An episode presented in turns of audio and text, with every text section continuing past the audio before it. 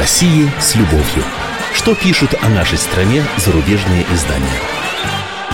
Здравствуйте. В студии замредактора отдела политики «Комсомольской правды» Андрей Баранов. И, как обычно, я знакомлю вас с обзором наиболее интересных публикаций в иностранных СМИ о нашей стране. И я рад представить вам нашу сегодняшнюю гостью Аниса Науэй, корреспондента ведущая телеканала Russia Today. Здравствуйте, Аниса. Здравствуйте. Вот, вместе с ней мы и посмотрим, э, что писали о нас за рубежом.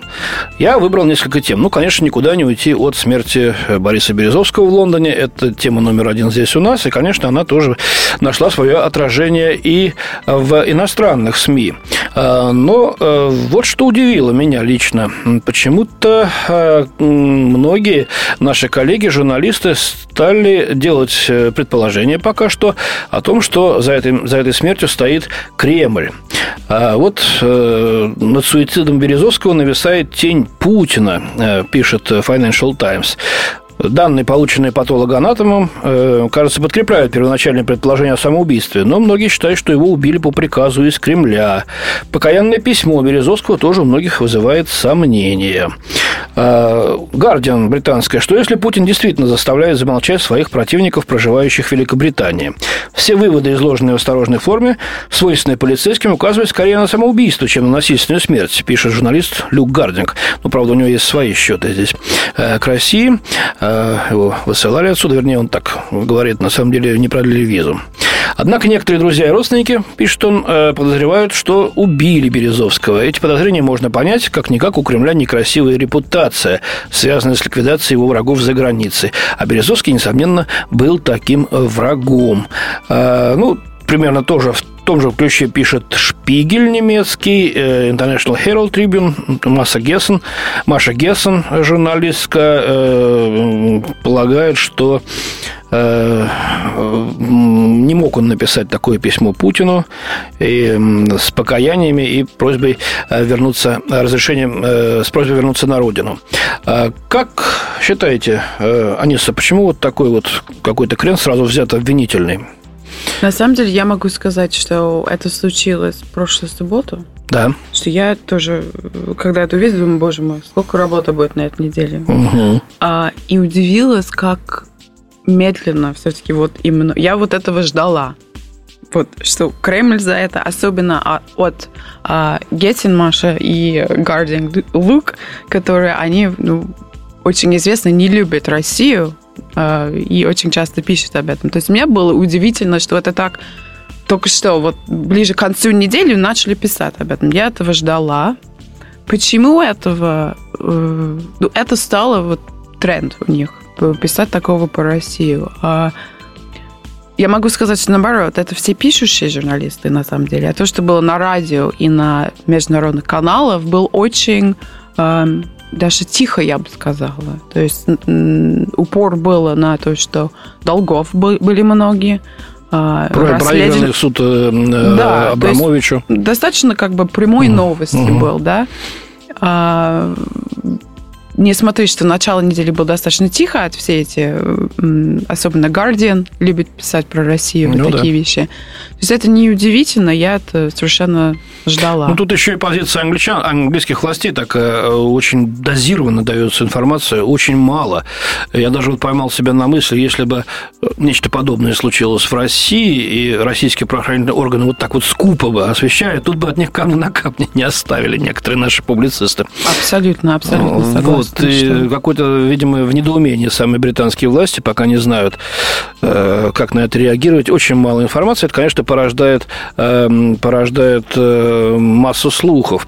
Ну вот смотрите, еще э, я приведу одну публикацию э, в журнале «Нью-Йоркер». Обозреватель Маша Липман Э, пишет, что Борис Березовский был человеком-мотором э, политической жизни, одним из богатейших магнатов, делателем королей, который привел к власти Владимира Путина. Это уже считается как аксиома. Он привел к власти Владимира Путина, хотя никаких доказательств этого нету. А, и э, вот что она пишет. Соотечественники ненавидели Березовского как мало кого другого. Но есть одно качество, которое заслуживает признания. Он был человеком громадного шекспировского масштаба. А в путинской России нет место грандиозным личностям, пишет автор. И печаль у нее, значит, вызывает э, смерть Березовского, потому что это окончательное напоминание о том, что 90-е годы ушли безвозвратно. В те времена, вопреки всякой сумятице, лишениям и так далее, брежил проблеск надежды на то, что Россия избавится от вечного проклятия, где государство господствует, а человек бессилен. Ну, вот такая вот публицистика странная. В путинской России нет места э, грандиозным личностям. В, а 90-е годы была надежда, а сейчас ее нет. Именно, именно это хотела сказать, что э, в 90-е как раз почему-то Березовский такой чистый зайчик нашел свое место, зарабатывал миллиарды. А в путинской России, где действительно стараются э, двигать вот этот барбарскую робь, вот все это а почему, как вы считаете, вот такой вот обличительный уклон? Это просто уже тренд, это просто привычка. Э, вот нам, честно говоря, вот в России, мне, например, очень ну, ну, неприятно и обидно все это слушать. Ну, откровенное же ведь, ну, не ложь, но натяжка, есть такое понятие в русском языке. Ну. Конечно, за этот тренд стоит, э, как не грузка, интересных, интересы к Западу. То есть это настолько глубокие вот эти Запад выгодно ненавидит Россию. То есть они все они любят, которые... Почему выгодно? Говорит, потому, ну, не выгодно, а, наверное, это неправильное слово. А, они нуждаются в этом. Почему? Потому что Россия, Китай, Бразилия, вот эти страны, которые говорит США и Британия, нет. Mm, вот то есть это альтернатива, так. да. Угу. Люди, которые, они готовы защищать своих интересов, естественно, Запад это не любит. Угу. Как это все связано с Березовским? Как? Ну, это вот этот тренд, вот журналисты, угу. они привыкли э, наезжать на Россию. Угу. То есть они, э, Люк Гардинг, он не может писать по-другому на самом деле. Это понятно. То есть я думаю, что Запад на самом деле, что, что связано с Березовским, они дальше, может быть, поэтому это было тихо в телевидениях, да, угу. то есть в новости. Они все-таки сейчас Березовский ушел, все-таки вот это, то, что давил на отношения Британии и России, тоже ушел. То есть, угу. может быть, будет возможность как бы наладить отношения чуть больше. Еще дело Литвиненко, которое расследуется неизвестно. Но это каких... тоже затих немножко, я, на да, самом я, деле, Да, это видно. И коронерское расследование, которое идет очень медленно, если бы они хотели, конечно, сделали бы побыстрее. То есть, вы даже полагаете, что это не какие-то стереотипы, это просто вот э, убежденность некоторых Это есть стереотипы, да. но угу. они выживают на то база, угу, угу. которая дает все-таки и государство, что Россия враг. То есть Понятно. они нас не слушают, поэтому мы их не любим. А как жалко. Получается, что мы вечно будем оставаться врагами. Но пока вы будете защищать своих интересов, да, но вы не одни. Да, это правда. А я напоминаю вам, что у нас сегодня в гостях корреспондент и ведущая телеканала Russia Today Аниса Науи, и мы с ней вместе обсуждаем, э, что написали на этой неделе э, иностранные средства массовой информации в нашей стране. Давайте к другой теме перейдем, которая вызвала просто вал публикаций, гораздо больше, чем э, статьи, посвященные смерти Березовского. Это проведенные на этой неделе Генпрокуратуры проверки ряда наших некоммерческих некоммерческих или неправительственных организаций, по-разному их называют, НКО, НПО. Вот, почему-то это э, резко негативно было воспринято. Хотя все делалось в рамках закона. И, собственно говоря, проверки, которые пока не привели, я надеюсь, что не приведут к каким-то чрезвычайным мерам, но просто проверяли э, источники финансирования. Ну, вот смотрите заголовки. Фабрицио Драгоссей, карьера Длассера, итальянская кулак Путина, занесенная иностранными активистами. Фред Уэйр, Christian Science Monitor, Соединенные Штаты, газета в Бостоне издается. Российские власти навалились на НКО, и многие гадают, кто следующий. Гардиан, британская Мириам Элдер. Наступление Путина на НКО – это возвращение к управлению при помощи страха. Ну вот возьмем поподробнее э, статью в газете Washington Post, э, уважаемая американская газета. А Ашиш Кумар Сен э, пишет, что проверки коснулись Human Rights Watch, Amnesty International и Transparency International, и в дополнение к ним под прицелом оказались российские группы, получающие деньги от иностранных спонсоров, а также религиозные и экологические организации. А администрация Обамы выразила глубокую озабоченность беспрецедентной волной проверок. Верховный представитель ЕС по иностранным делам Кэтрин Эштон заявила, что эти рейды продолжают тенденцию, вызывающую сильное беспокойство. Франция и Германия вызвали российских дипломатов и попросили объяснений.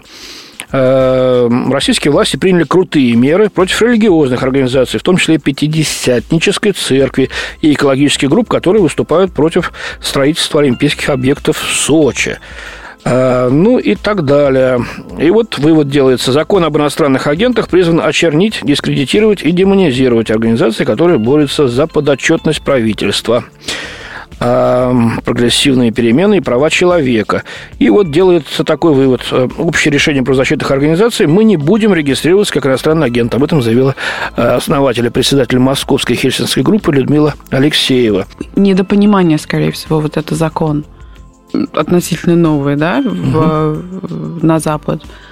То есть это появилось после того, что некие организации действительно собрались, обсуждали, что вот эти протесты, обсуждали, что не так в России. Как бы российские СМИ писали бы про какую-то там организацию российскую, которая сидит, например, в Вашингтон, угу. который пишет и расследует там а, Э, о обещании Обамы закрыть Гуантанамо, где угу. там, вот, по-моему, чуть не 50 дней люди там больше 100 голодают. Меня очень трогает вот это двойной стандарт. То есть, Меня может тоже. быть, есть какие-то вещи в этом законе, которые несправедливые, действительно.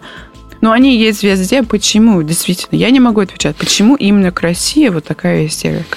Ну, те же стереотипы, очевидно. И то, что вот вы сказали чуть, чуть раньше, есть такой социальный заказ уверенность в том, что Россия – это альтернатива, причем опасная альтернатива, поэтому ее надо осуждать. Вот опять на этой неделе э, возникла тема Пусирает пресловутых. Я уже устал об этом говорить в своих, своих обзорах. У нас уже забыли, по-моему. Почему-то постоянно, постоянно вот то в одной стране, то в другой. В этот раз вот Deep Press – это э, австрийское издание. Вот Петр Верзилов, это муж Надежды Толоконниковой, тут рассуждает о том, что, что они сделали, и говорит, что вообще Э, храм Христа Спасителя, взорванный в сталинские времена, в 90-е был восстановлен на бандитские деньги. То есть и там плохо. И так получается, эм, никуда не идет, да, на бандитские деньги. Не надо было, что ли, восстанавливать, получается. Э, вот. Э, ну, возлагает вину за происшедшее, естественно, на авторитарную систему и так далее и тому подобное. Вы в каком городе родились? В Нью-Йорк. В Нью-Йорке. Ну, давайте, давайте представим, в соборе Святого Патрика нечто подобное произошло бы. Эта акция была бы пресечена? Вот люди бы вышли на алтарь, в этих Был бы большой скандал. Был бы большой скандал. Ну, я думаю, что охрана, охрана собора я бы думаю, их, наверное... что даже наоборот, я думаю, что вы это бы не допустили, потому что их вообще не пустили бы. То есть... Ну, а, ну они пришли, быстро нацепили на себя, ну, достали да. гитары, зашли на алтарь и стали бы, значит, исполнять вот эти свои песни, ну, против, там, я не знаю, Обамы. Или против, э, э, так сказать, церкви. А я думаю, что охрана собора их точно бы повязала. Я не думаю, что, может быть, был бы потом какой-то судебный процесс, хотя, хотя не исключаю этого. Но эта Но акция их была бы, бы точно пресечена. задержали, даже больше угу. скажу, когда есть какие-то акции, например, был, и, конечно, СМИ молчал об этом, у Джефферсон Монумент в Вашингтон, угу. то есть недалеко от э, Белого дома. Между был... Капитолием и Белым домом. Да, причем тогда этот человек работал на наш канал, он э, начал танцевать. И? То есть там так никакого флешмоб не было, uh-huh. он просто сам, ну, его задержали, это uh-huh. все снято на видео достаточно жестко. Uh-huh. А, и как бы люди могут арестовать в Штатах э, на улице. То uh-huh. есть не нужно обязательно войти в храм. Понятно. И э, поступить против, против президента или против, против религии. А, Аниса, ну зачем вот это, вот почему к этой пусирать такое, такое внимание? Вот почему? Действительно странно, что на этой неделе, потому что есть о чем зацепиться, да. У нас есть Березовский, почему опять попусирает? Не знаю. Но они не хотят вот это мяч э, да. отпускать. То есть, угу. если мы совсем забудем об этом, будет угу. как-то смешно вернется к этому. А Значит, будем еще, видимо, читать раз за разом интервью с этими девицами, с их родственниками. Кому-то это надо. Но согласитесь, это тоже двойной стандарт. Что-то здесь такое с гнильцой. Конечно, я больше скажу, э, почему мы так мало слышим про Аарон Свордс, человек, который судили за то, что он, эм, то есть, возможно, было нелегально эм, э, музыка и какие-то mm-hmm. файлов получит. Mm-hmm. Он сидел в тюрьме и э, скончил самоубийство, потому что он понял, что он может сидеть 35 лет. Да. И мы обсуждаем какое-то два года, где девочки сидят даже меньше. То да, им совсем это, немножко это осталось. Смешно, на самом деле. Понятно. Ну, я благодарю э, нашу сегодняшнюю гостью, корреспондента и ведущего телеканала Russia Today Анису Науэ. Спасибо, Аниса. Очень интересно э, вы дали оценки и мысли. У меня на сегодня все. До свидания. Хороших выходных. В студии был замредактор отдела политики «Комсомольской правды» Андрей Баранов. О России с любовью. Что пишут о нашей стране зарубежные издания?